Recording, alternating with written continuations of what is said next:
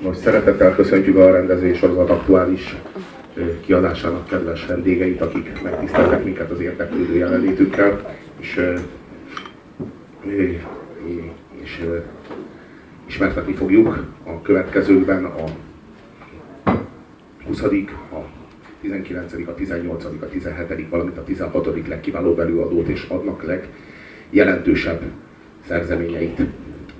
A ö, ma délután során kialakult egy kis diskurzus a Facebook oldalamon, ahol leszóltam a DJ-ket, legalábbis a zenészekkel való összevetésben, és ezen hatalmas felháborodás alakult ki, hogy mondták, hogy mi a baj az elektronikus zenékkel?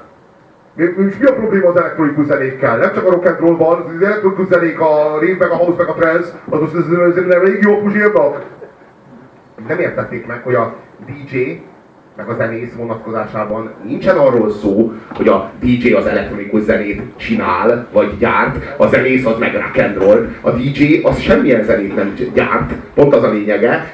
Rock and roll DJ is van, és az se csinál zenét, meg house DJ is van, és az se csinál zenét. A zenész az pedig független attól, hogy elektronikus zenész, vagy rockzenész, az zenét készít. Tehát itt, itt van egy létező és alapvető különbség, és azt gondolom, hogy ebben kedves kollégámnak és Szelleri Pallosomnak Gödri Bulcsúnak sem tér el a véleménye. No, hát a uh, zenész meg van DJ nélkül, de DJ nehezen van meg zenész nélkül. Vegyük át azokat a, hasonlítsuk össze ezt a két, két alkotót, alkotó típust, és vegyünk néhány szempontot, ami alapján kategorizáljuk őket. Például vegyük az alkotói munkát, tehát azt a befektetett munkát, ami a létrejött mű létrehozásához kell. A zenészről tudjuk, hogy ő zenét szerez, ezen szemben a DJ. Az köztudottan nem szerez zenét. Nézzük a szakmai tudást. A zenész az hangszere játszik. Ehhez képest a DJ az egy gépet bütyköl. Nincs igazán fogalmunk arról, hogy mi, mi zajlik, de az, egy valamit tudunk, hogy az, ami, az, amit használ, az nem hangszer, hanem egy a hangot már eleve, tehát a zenét már eleve rögzítő ö, ö, rögzítő, ö, ö, hogy hívják ezt? Szintetizátor, vagy mondjuk... Ne, pont nem így hívjuk. Egy, egy olyan, egy olyan platform van előtte, ami eleve tartalmazza a zenét. Most lehet ez, lehet ez egy pendrive, lehet ez akár egy, egy lemezjátszó, lehet CD, bármi egyéb. Erről csak egy történet, ezen elmeséltem már, de elmondom ezen egy egyszer. Ha egy zongorista vesz egy zongorát, akkor általában azt szoktam mondani, hogy vettem egy új gépet. Ha egy DJ vesz egy szettet, ezt mind a kettő tapasztalatból mondom, akkor azt mondja, hogy vettem egy új hangszert. Szerintem ebben úgy nagyjából minden benne van. Ez talán érthető, a zenésznek nincsenek komplexusai, a hangszerét nyugodtan hívhatja gépnek. Vettem egy új gépet. De, de a DJ az, az egész kurva életében azzal küzd, hogy nem zenész, pedig nagyon sok szögdalomnak látszik, és ezért úgy fogalmaz, hogy vettem egy új hangszert. És ezzel szopkodja a saját faszát, miközben ő maga is tudja, meg az őt körülvevők is tudják, hogy ő nem hangszert vett, hanem lemez játszott. Vegyük a konkrét teljesítményt. A zenésznek jól látható, illetve hallható teljesítménye van. Tehát értjük azt, amikor a gitáros hozzáér a hangszerhez, hogy annak valami köze kell, hogy legyen ahhoz, ami megszólal. Ezzel szemben a DJ nem bizonyított, hogy egyáltalán csinál valamit. Igen, tehát többször láttuk, hogy DJ-k valamit molyolnak valahol, de azt még perdöntően senki nem tudta számunkra bebizonyítani, hogy egyáltalán bármit is csinálnak. Tehát akkor lássuk a szerelmi életét a DJ-nek, illetve a zenésznek.